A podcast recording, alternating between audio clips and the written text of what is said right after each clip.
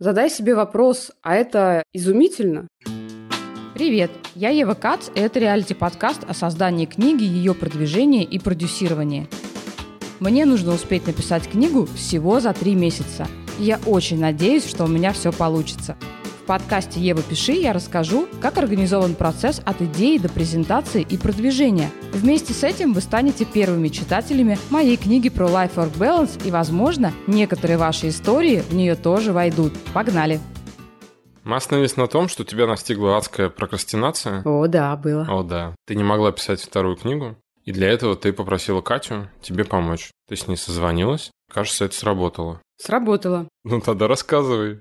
А, у тебя же еще одна структура. Поздравляем. Переименуй этот подкаст «Ева, где структура?». Слушай, случилось вообще странно. Я же очень такой системный человек. Я могу себе поставить задачу и ее планомерно делать. Я подумала, что здорово, мы сейчас уезжаем в отпуск на две недели, будем колесить где-то там по Турции, и по паре часов в день я буду ненапряжно писать свою книгу. Но что-то пошло не так, и писать я не могла. Я вспомнила, честно говоря, в какой-то момент уже после фразу «вопрос проверочный». Чек-вопрос Вадика Шевченко, нашего партнера и друга, когда он сказал «задай себе вопрос, а это изумительно?» Я поняла, что моя структура вообще не изумительна, и что-то не так с ней. Но, честно говоря, это осознание пришло сильно после. Я не знала, что делать, и позвала на помощь Катю Ландареву. Катя была моим куратором на первой книге, и у нее есть невероятный вообще какой-то божественный талант собирать человека в кучу буквально парой фраз. Я рассказала Кате как есть. Я не могу писать, не могу подступиться к этой задаче, и почему-то вместо этого я хочу заниматься своим проектом «Маршрут построен».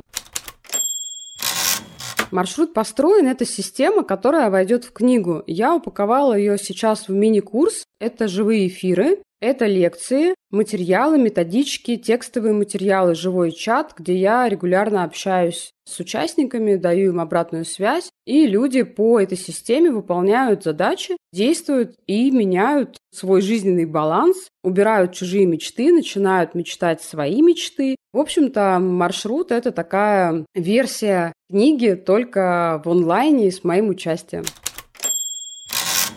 Меня очень вдохновляла идея что на маршруте я могу пробовать этот материал здесь и сейчас, прям сразу с людьми. Это, конечно, как ты понимаешь, намного заманчивее, чем что-то там писать, править, редактировать. И естественно, что я готовилась ко второму потоку маршрута и очень сильно зарылась в новую систему, структуру. В этот момент я себя тормозила и говорила, нет, Ева, ты должна писать книгу, оставь маршрут, пиши книгу. В общем, я пришла с этим Кате. Мы все слышали, что тебе сказала Катя. Если хочется делать что-то другое, делай. Я очень обрадовалась этому освобождению. На приемах у психоаналитиков люди часто получают разрешение на какие-то вещи. Вот прям есть такая магия разрешения от психоаналитика. Когда ты всю жизнь мучаешься, что то там не можешь себе позволить, а потом кто-то авторитетный говорит, тебе можно.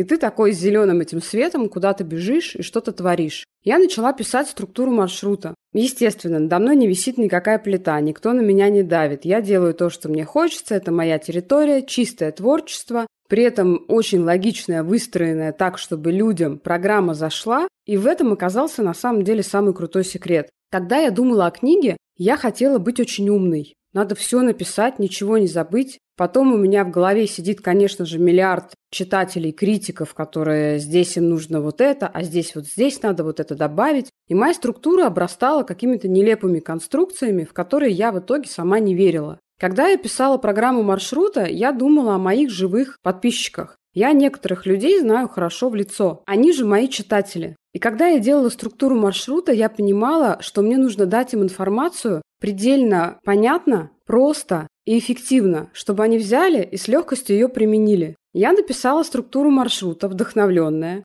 и увидела, что это и есть структура книги. И мне дико неудобно дергать Аню и Рената в очередной раз уже с четвертой структурой книги. Я ориентируюсь всегда на внутренний голос и на внутренние ощущения. Это очень такой важный показатель, когда у тебя внутри загорается лампочка, и тебе безумно хочется это делать. Вот ты готов все бросить, уже тебе ничего не нужно, ты ни о чем не думаешь, ты только хочешь это делать. Для меня это показатель того, что я на верном пути. Если наши слушатели никогда не писали книг, но они придумывали что-то, что их по-настоящему зажигало, им хотелось бежать, да, и действовать, то они меня сейчас очень хорошо поймут, что это за состояние было. Естественно, что я поняла, что книга будет только такой, и это та самая правильная структура, с которой я готова работать. И сейчас, если я даже, ну, не могу, конечно, сказать, что это изумительно, но я максимально к этому приблизилась. Я отправила структуру Ане сначала, подумала так, дергать сразу и Аню, и Рената плохо, дерну Аню, если Аня скажет окей, то покажем Ренату. И в итоге Аня мне ответила, Ева, привет, Посмотрела новую структуру. Перефразируя то, что написала тебе в Телеграм, я от нее кайфую. Делаю всякие па и прочие пируэты. Похоже, ты ухватила самый нерв. Я, когда получила ответ Ани, просто честно, я заерзала на стуле. Мне хотелось танцевать. Мне хотелось визжать, как в фильмах. Типа, а, да, да, черт возьми, все так, все так. Потому что, чтоб ты понимал, Аня – это строгий редактор. Я на самом деле вообще в восторге от этого комментария, и я понимаю, что меня прет, редактора прет. И Ренату мы, конечно, тоже ее сразу показали, и в итоге что получилось? Ренат прислал ответ такой. Ева, спасибо, мне тоже понравилось. Какой вывод я могу сделать? Если есть ощущение, что что-то не так, то, скорее всего, что-то не так. И не надо торопиться, дайте себе паузу, переведите дыхание, зарядите батарею. И, может быть, действительно, если в этот момент хочется делать что-то другое очень сильно, стоит этим заняться, отвлечься и потом вернуться к этой теме. И здесь, конечно, я могла поступить иначе, ориентироваться на сжатые сроки, обязательства, утвержденную третью структуру, побежать ее писать и все время чувствовать, что что-то не так, и писать из-под палки. Сейчас у меня книга идет просто как ракета. Я не могу ни о чем другом думать, мне безумно хочется ее делать. И это совершенно другой эффект, естественно, и по качеству, и по состоянию. А главное, это энергия и информация, которую передает автор читателю. Теперь она есть, и она вот прям настоящая. Поэтому, если что-то идет не так, скорее всего, что-то не так. Прежде чем мы продолжим, я хочу посоветовать вам клевый подкаст. «Повелители мус» – это подкаст, в котором великие писатели прошлого и современности отвечают на вечные вопросы. Где искать вдохновение? Каким должен быть писатель? Существует ли универсальный рецепт создания шедевра? И как удержать внимание читателя? Ведущая этого подкаста – филолог-русист и выпускница писательских мастерских Анета Кремер. Подписывайтесь на подкаст «Повелители мус» по ссылке в описании к этому выпуску. Ну а мы продолжаем. Я поняла, что к марту, конечно же, я не успею, потому что уже март. Это было бы совсем абсурдно написать книгу за неделю. И я написала Ренату и очень аккуратно спросила, а какие максимальные дедлайны у меня есть, если мы не ориентируемся на март? Ренат, как умный, пораженный, видимо, редактор, в ответ меня спросил, а когда ты планируешь написать книгу? То есть мне не дали сразу информацию. Я написала, что, в принципе, к концу апреля, к середине мая я могу ее написать по моим ощущениям, по моему освобожденному графику, по моей энергии и состоянию. Я уверена, что я ее сделаю. Ну, хотя нельзя быть ни в чем уверенным. Мы уже видели одни обещания и чего они стоят. Это другое состояние. И мы поговорили и договорились о том, что до конца апреля, начала мая это ок, и книга, в принципе, может успеть к осени. И это хорошо. Но у меня другая проблема. У книги нет названия до сих пор. У меня есть рабочие названия, разные причем. И так получилось, что у меня вообще нету какого-то отдельного названия, и так как я не могла принять первую книгу, это очень странная ситуация, но первая книга была неким продуктом, который мне нужно было по-пионерски выдать. Был шанс сделать книгу, я за него схватилась зубами, сделала написала, назвала ее, и только через два года после выхода книги я ее приняла. Но я не считала ее своей до конца. Очень странные невротические отношения с книгой, но тем не менее, как и пострадовая депрессия, у меня принятие первой книги длилось два года. Эта книга, она моя. Мне не надо ее принимать, потому что она моя прям от и до. И поэтому я ее про себя называю «Моя книга». Вот такое у нее название «Моя книга». Конечно, в издательство такое название не пойдет. Никто не купит мою книгу, просто потому что кто-то посчитал, что «О, это моя книга, купите ее».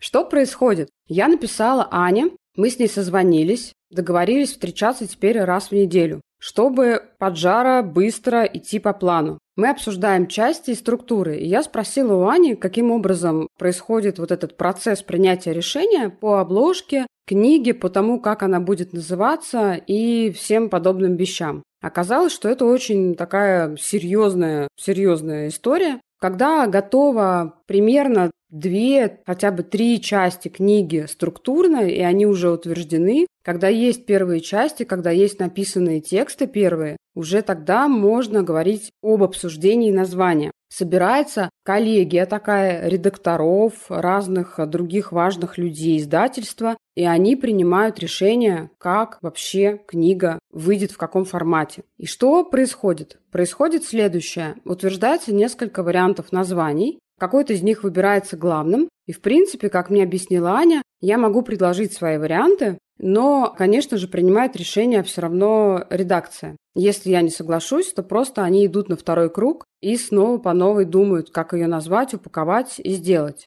Я говорила с Аней о том, что вторую книгу нужно постараться сделать максимально доступной читателям. В моих интересах, чтобы она получилась недорогой, насколько это возможно. Ну, я учитываю ошибки первой книги, мы об этом говорили в прошлом выпуске подкаста, и сейчас мы как раз обсуждали некоторые иллюстрации, некоторые дополнения. Но у меня еще такая интересная новость, о которой я не рассказывала. Я написала Ренату с когда вот это был момент прокрастинации, я предложила сделать блокнот. Катя мне посоветовала, попробуй начать с блокнота, с воркбука. Ренат мне ответил, что лучше сделать сначала книгу, а потом такие вот уже сопутствующие продукты. Сейчас же, когда я делаю маршрут, я делаю много воркбуков по каждой части. То есть структура книги новая сейчас состоит из пяти частей. В каждой части есть очень много практической работы. В каждой части есть проработка. То есть первая часть, например, про life-work balance, она посвящена полностью пониманию, а что вообще происходит с балансом у человека и как вообще определить,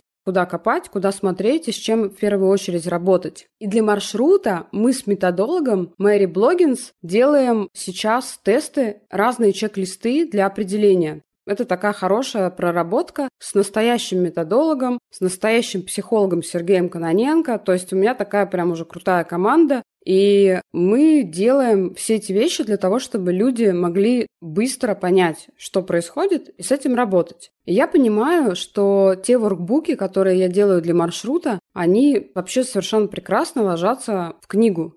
Но мне не хочется делать из книги воркбук, как я сделала в первый раз, потому что все-таки я считаю, что это должны быть какие-то отдельные элементы друг от друга. Вот книга, а вот тетрадь, в которой ты пишешь, рисуешь, рефлексируешь. Поэтому я хочу показать те воркбуки, которые сейчас у меня есть для маршрута, Ане и Ренату чуть-чуть попозже, когда они увидят уже написанную первую часть, чтобы они понимали, как бы, да, зачем. И мне бы хотелось, чтобы вместе с книгой сразу шел небольшой блокнотик. Пусть он будет там не толстый, не супер какой-то навороченный, да, но чтобы люди могли по нему сразу же действовать. Это будет очень такой хороший тандем из двух продуктов, которые друг друга как раз дополнят. Если человеку нужна теория, он быстро идет в книгу. Если нужна практика, он быстро идет в блокнот и там забирает. В общем, воркбук просится просто невероятно. Я пока не знаю, для меня еще это интрига, насколько получится у нас это сделать сразу тандемом вместе с книгой, но мне бы очень этого хотелось. Может быть, это будет отдельный продукт, не знаю, посмотрим.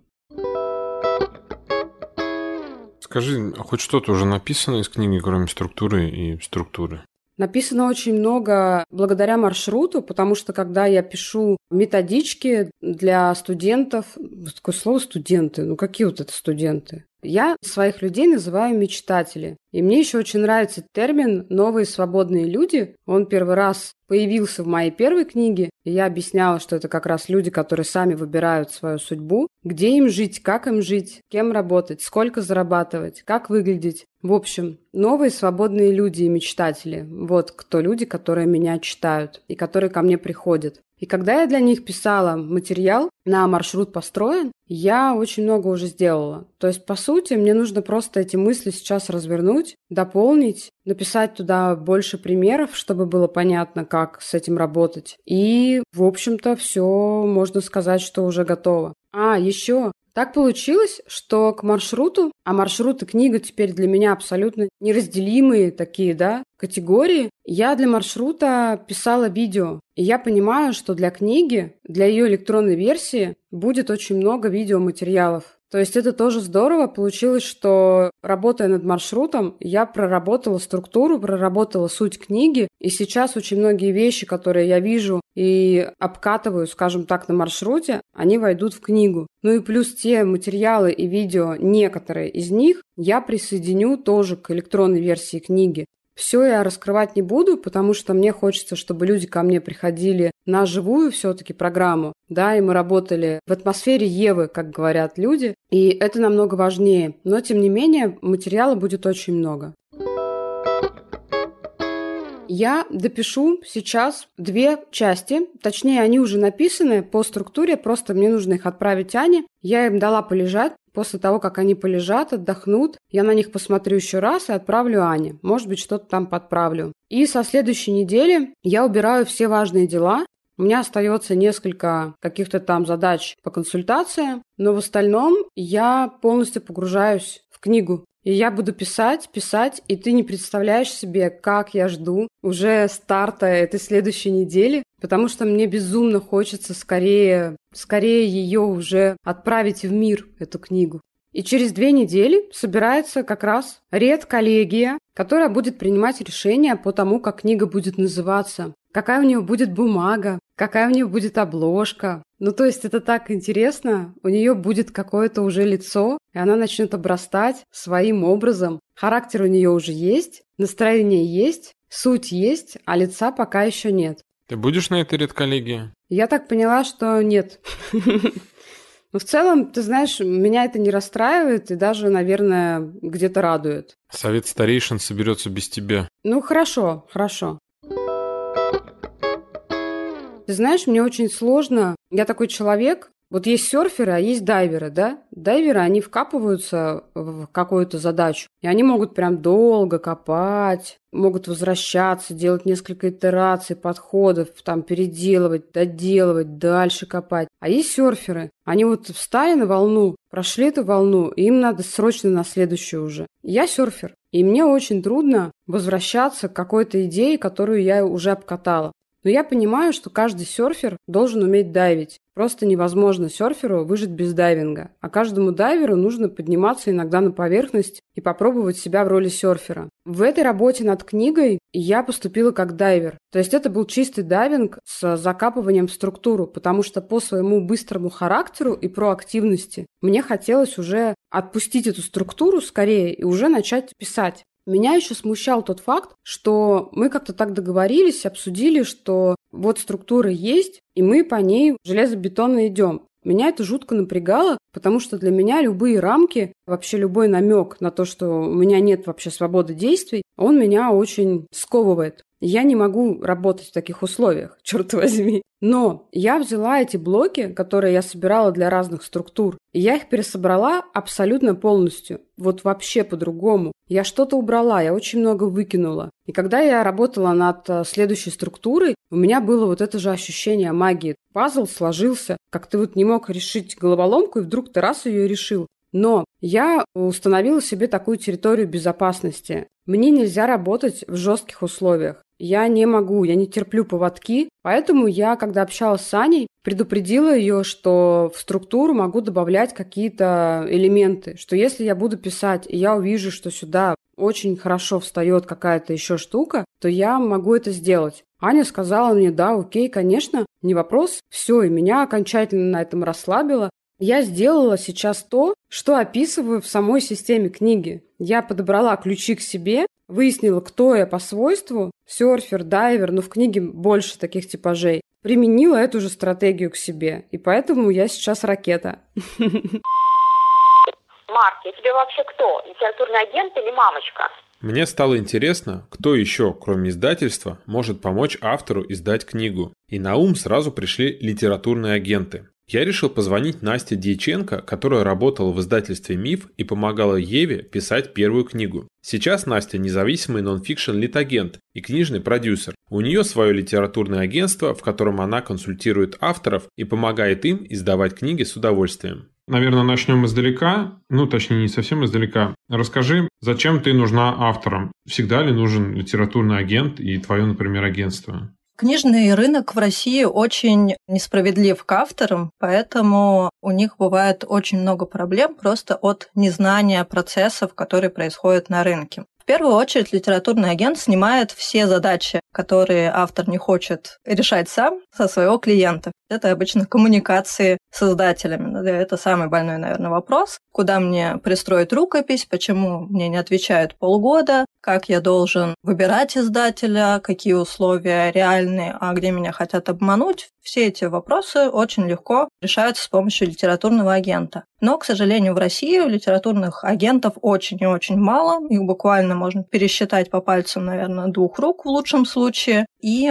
не каждому автору удается найти своего литературного агента. Они есть, например, там у Пелевина, у Яхиной, у Петрушевской, но у среднестатистического автора литературного агента обычно не бывает. Это обусловлено, собственно, бедностью нашего книжного рынка. Очень скромные гонорары получают авторы, а литературный агент получает от них там процент оговоренный, это в среднем 15-20%. Соответственно, если среднестатистический автор получает ну, 100-150 тысяч в лучшем случае за полугодие, если был удачный, что называется, год, то литературный агент, соответственно, получает эти 20%. Это, можно сказать, работа за идею. Есть еще такая сущность, как книжные продюсеры. Они делают все те же самые задачи, но за оговоренный гонорар, обычно измеряемый в миллионах рублей. Это тоже не для каждого автора история. Не каждый может позволить себе инвестировать в книгу такие суммы, поэтому литературный агент – это очень такой редкий зверь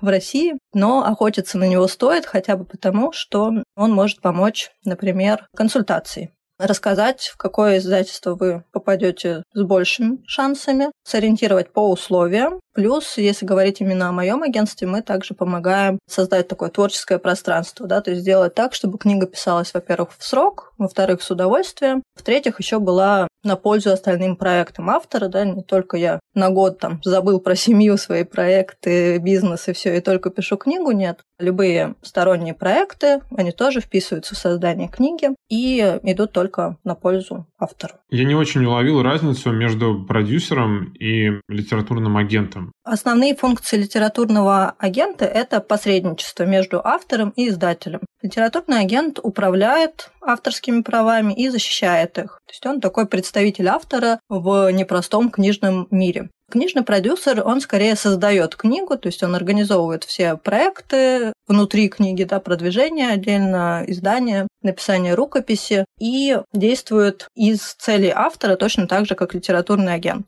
То есть, по сути, он в меньшей степени касается прав, а в большей степени касается результатов да, на цели автора на продвижение его личного бренда, либо на популярность серии, которую автор пишет, разные задачи. Литературный агент в первую очередь посредник, а книжный продюсер – это такой создатель какого-то проекта под нужды автора. А вы как э, агенты или агентство может влиять на будущую книгу? Ну, если ты видишь, например, что автор пришел, автор хороший, но идея, например, не очень, ее надо докрутить. Да, разумеется, это очень частый запрос. У нас даже есть какие-то отдельные форматы, да, например, питчинг идеи, где можно просто оценить востребованность идеи и докрутить ее совместно с литературным агентом либо продюсером. И это очень ценно, на самом деле, на нашем рынке, потому что издатели не разговаривают с авторами, да, не аргументируют отказы, не рассказывают про какие-то тренды, а просто молчат в случае отказа. Если вы обращаетесь к литературному агенту либо книжному продюсеру, он как раз-таки вам подскажет, как сделать книгу более востребованной, как увеличить ее коммерческий потенциал и стоит ли это тех усилий, которые потребуются.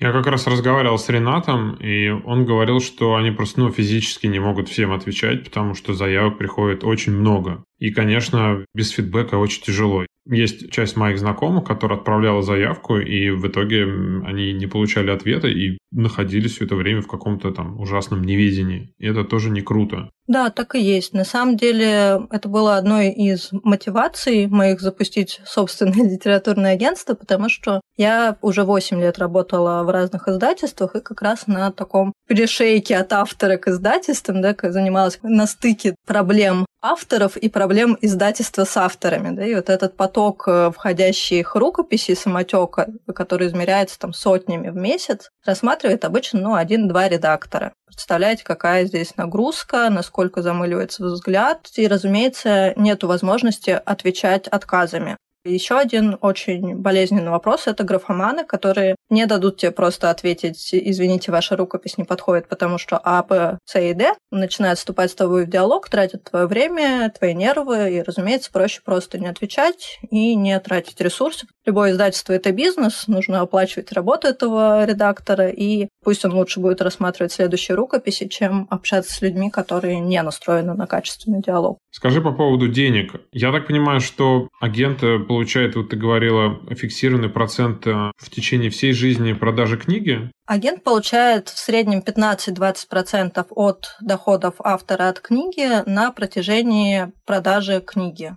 если иное не обсудилось на старте при заключении договоров. Но такая общемировая практика, бессрочное сотрудничество у автора и агента, да, пока книга живет, она интересна и автору, и агенту. Часто это единственные люди, которые заинтересованы в ее судьбе. Поэтому агент тут главный соратник автора и выгодно заключать договор на всю историю жизни я так понимаю, что в среднем автор получает 10% от э, стоимости книги, причем, по-моему, не рыночной, да? Получается, от этой суммы агент получает еще 15%.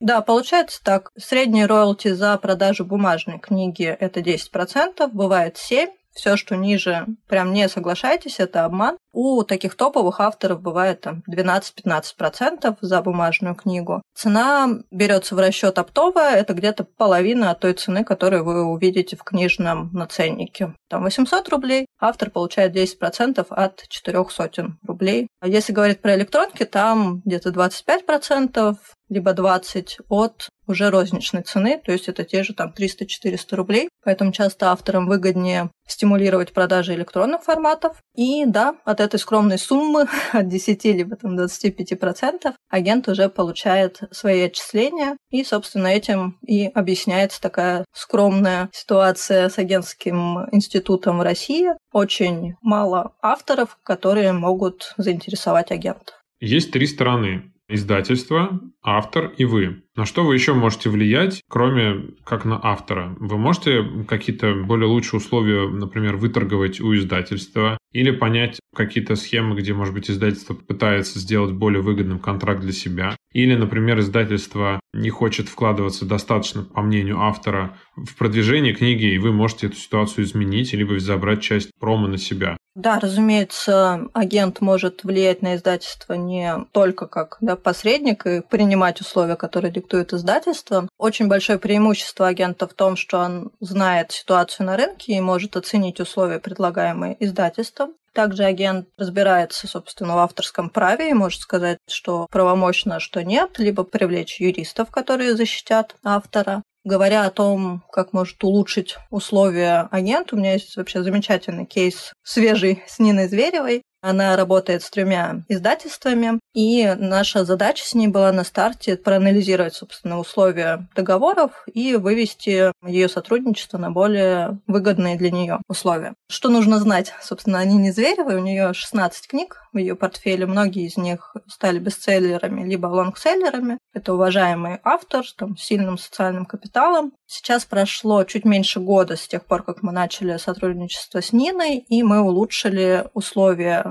по роялти, сделали его прогрессивным, то есть растущим от количества продаж, повысили проценты на электронные форматы просто за счет переговоров и вывели, собственно, на лучшие условия для автора. И прогрессивные роялти – это, кстати, один из таких выгодных и для автора, и для агента показателей, потому что чем больше продано тиража, тем, соответственно, ты больше зарабатываешь с каждого экземпляра. И тут есть мотивация для всех трех сторон этой игры, чтобы продажи росли. К сожалению, у нас очень мало издательств могут грамотно продавать книги за рубеж. Есть такая нехорошая слава и за российскими издателями, и за российскими экспертами, авторами нонфикшена, что они никому не нужны, что все жутко политизированные, эксперты вторичные, ничего нового сказать не могут. На мой взгляд, это такие стереотипы про Россию-матушку, которые нужно изживать, собственно, вместе с водкой, медведями и балалайками, потому что это уже не соответствует действительности. И у меня есть авторы, которые уже издаются за рубежом, но еще не издаются в России, например. И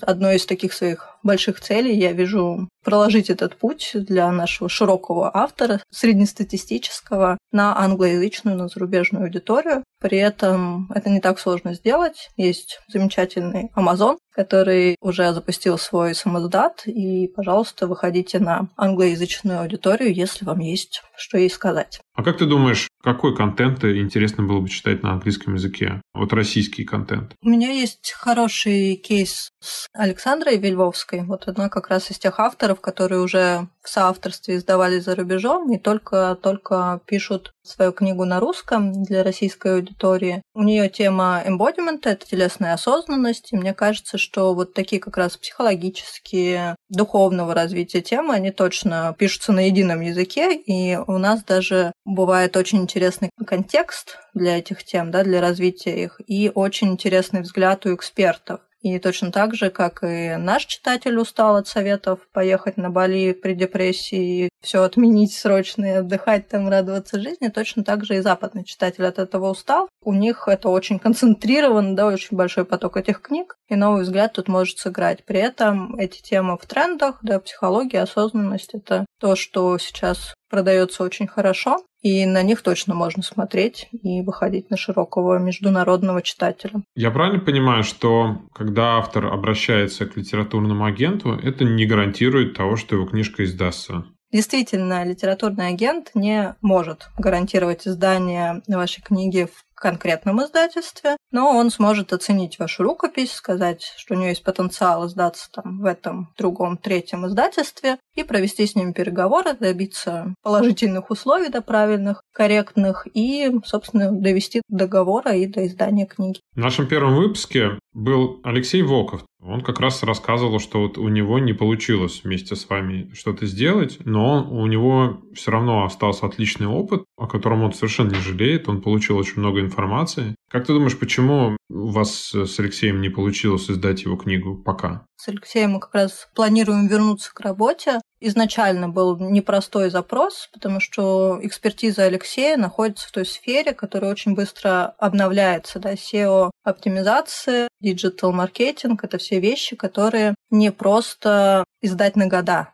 А издательства хотят э, видеть книгу, которая будет переиздаваться годами, продаваться годами. И, на мой взгляд, мы очень сильный концепт разработали с Алексеем. Просто у него очень точный запрос, каких издательствах он хочет издаться, почему. И это очень сужает выборку. У него очень точный запрос, что он хочет подкрепить свой бренд, да, издаться в сильном издательстве, в которое известно, у которого сильный маркетинг. Поэтому тут выборка не такая большая, к сожалению, да, из-за монополизации нашего рынка. Не каждое издательство может себе позволить сильный маркетинг, Другие задачи больше по покрытию расходов на производство стоят в первую очередь. Я тоже считаю очень положительным кейс Алексея, а если бы, например, Алексей сказал бы тебе, что готов инвестировать в это деньги, сколько это могло бы стоить? Тут сложно. В зависимости от запроса бюджеты бывают очень разные. Прелесть нашего агентства в том, что можно взять консультацию и пойти делать самому после нее. И это очень частый результат, когда одной консультации хватает на создание целой книги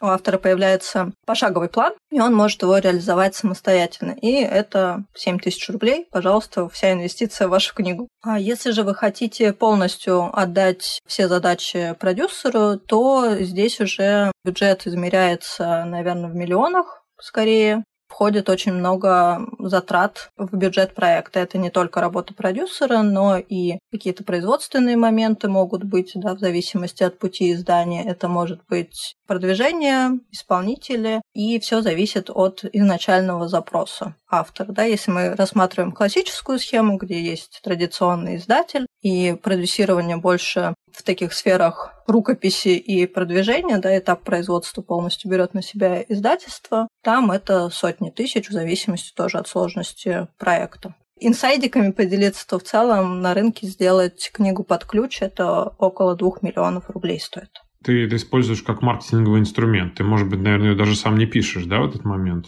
Да, это обычно подходит тем авторам, которые рассматривают книгу как маркетинговый инструмент, способ привлечь новых клиентов, укрепить либо бренд компании, либо свой личный. И часто, да, тут привлекается райтер, проводится несколько интервью, и книга создается, и буквально автор только дает эти интервью и уже потом общается с читателями, продвигает собственную книгу. Что сейчас интересно рынку и о чем сейчас, может быть, стоило бы написать авторам, если они, например, думают создать свою книгу, но не понимают про что? Может быть, есть какие-то тренды интересные? Сейчас очень интересно все, что связано со здоровьем, логично, да, и в целом все тренды, они лежат в общем инфополе. Конечно, оно у каждого немножко свое, да, свой пузырь. Мой пузырь про психологию, осознанность, Осознанность во всем, на самом деле. Если мы говорим про бизнес, то это осознанное лидерство там, бирюзовой организации в большей степени. Если мы говорим про питание, то это тоже не какая-то диета, не какой-то подход дробное, недробное. Да? Это именно осознанный подбор под себя. Если говорить о том, как выбирать тему, то тут вообще не угадаешь. Спросить любого редактора да, в ведущем издательстве, скажет, мы никогда не ориентируемся на темы, очень редко ищется там под запрос, и скорее тема находит издателя сама. Да? То есть сейчас, например, сложные темы начинают интересовать издателей, да? депрессия, домашнее насилие, моменты психологические, горя, смерти, да, переживаний. То есть то, что не принято обсуждать в широком инфополе, но при этом эти проблемы уже очень сильно наболели, они уже выходят на книжное поле, да, там книги о феминизме, например, все больше, в целом с феминистической повесткой все больше набирают обороты. На мой взгляд, главное для автора писать о том, что волнует его самого, что он хочет э, говорить друзьям, подписчикам, да, широкой аудитории. Та идея, которую ты хочешь донести миру, о ней стоит писать. А если говорить о практической стороне, то зайдите на Amazon, посмотрите рейтинги вашей тематики, какие книги, собственно, сейчас самые покупаемые и обсуждаемые в плане отзывов, и посмотрите, что есть сказать в дополнение к этому. Вот и будет успешная тема. Знаешь ли ты еще какие-то советы, которые можно дать авторам в отношениях с издательством? Может быть, это какие-то еще фишки или лайфхаки, которые помогут книгу издать или сделать условия выхода книги более там, приемлемые для себя, более выгодные? На мой взгляд, автору, который выбирает сотрудничать с издательством, нужно в первую очередь понимать, зачем он это делает. И в целом, как бы я всех авторов призываю осознанно относиться к созданию книги и задавать себе вопрос «зачем?» как можно чаще. Первое, зачем я ее написал. Если эта книга для того, чтобы развить личный бренд, да, вам нужно идти в издательство, выбирать самое развитое в плане маркетинга, да, самым сильным брендом, который тоже ваш бренд подкрепит. Если же это история для души, то, пожалуйста, идете в самоздат. Никакое издательство вам не нужно вообще, не нужно вступать в эту игру. Но если вы выбираете для себя издателя, относитесь к нему как к своему партнеру, а не как к исполнителю. Я думаю, это самый ценный совет для авторов. Очень многие авторы недовольны своим сотрудничеством с издательством, потому что они понимают его функций. По сути, издатель берет очень большую работу на себя. Помимо производства и дистрибуции, продвижения, тех задач, которые остаются вне поля зрения автора. Их очень-очень много, этих задач. И важно понимать, что вы создаете эту книгу, этот продукт совместно. Это не только там, детище издательства, не только ваше детище, а ваш совместный продукт, и от того, насколько командной будет ваша игра, зависит качество этого продукта. Я правильно понимаю, что глобально издательство заинтересовано в продаже книги, но есть ощущение, что из-за того, что у издательства очень много книг, они заинтересованы ровно настолько, чтобы не перенапрягаться. Если такое действительно, и как автор может на это повлиять? Ну, на мой взгляд, ничего, кроме личного бренда автора сейчас так качественно книги не продвигает, и в целом большинство издательств с этой мыслью согласны. Поэтому все, что может делать автор, это наращивать аудиторию и вовлекать ее в создание книги, рассказывать, чем она ценна, привлекать его в сотворчество, да, в совместное создание книги. У Евы это замечательно выходит. Прям ее можно рассматривать как ролевую модель автором в этом случае. Вот, очень рекомендую ее подход, ее книги, кстати говоря. Если говорить о подходе издательств, то тут важный момент, что действительно у издательств очень много продуктов, они вынуждены выбирать, да, куда потратить свой ресурс на продвижение, на какие книги, и, разумеется, они тратят его на проверенные кейсы. Это либо автор, который уже издавался и имел хорошие продажи, либо высокий потенциал продаж, либо развитие серии, потому что одна книга в серии поддерживает остальные тоже в продажах. И тут э, для автора нет универсального совета, потому что он не видит, что происходит внутри редакции, и по факту не может повлиять на решение издательства, какое количество ресурсов потратить на маркетинг именно его книги. Но он может показать свою вовлеченность, показать свою мотивированность, что он готов участвовать в каких-то активностях, и тогда его будут чаще привлекать, чем того автора, который не идет на контакт с издательством, например. И плюс самостоятельно тоже продвигать книгу на собственную аудиторию и действовать в такой команде с маркетинговым отделом издательства, сообща. Агент же решает частично эту задачу, то есть он может выступать как некий такой менеджер,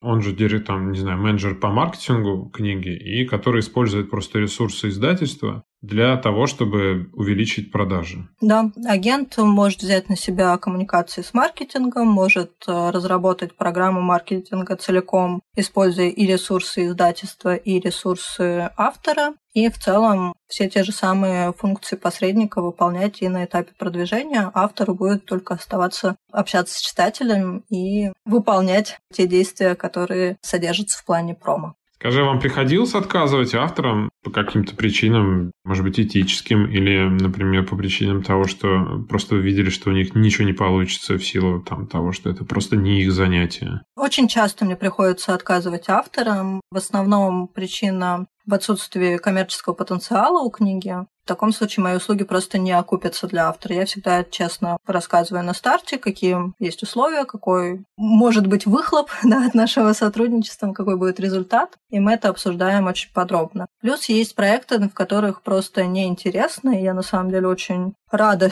что могу себе позволить да, вот эти проекты отсеивать и не брать, но и всегда стараешься посоветовать того, кто поможет автору. И на самом деле любая работа с автором начинается с вопроса «Зачем? Зачем вы пишете эту книгу?» И если я слышу, что книга не решит запрос автора, например, он хочет популяризовать какую-то очень узкую, сложную тему и написать об этом книгу. Книгу на очень узкую тему никто не купит, и лучше завести блог. Наверное, главный совет, который хочется дать каждому автору, не стесняться писать то, что вы хотите сказать читателю, это все равно ваше. Если есть очень много авторов, которые написали книгу лучше, сильнее, умнее, чем вы, скорее всего, вам это только кажется. Такие сомнения я слышала буквально от каждого автора и чаще всего от самых талантливых и от самых сильных авторов. Поэтому, если вы хотите писать, то пишите. А способ издания, продвижения, в целом создания книги вы можете делегировать профессионалам, в том числе нашему агентству. Приходите на наш сайт litagency.me. Там описаны все-все-все форматы. Выбирайте на свой вкус, бюджет и запрос. Не забывайте, зачем вы пишете свою книгу и будьте автором не только ей, но и всей своей книжной истории. Это был подкаст «Ева, пиши». Обязательно ставьте нам максимальные оценки и пишите комментарии. Это поможет нашему подкасту стать популярным и помочь будущим авторам осуществить свою мечту. Подписывайтесь на нас и советуйте своим друзьям и знакомым. Мы есть на всех подкаст-платформах. Пока!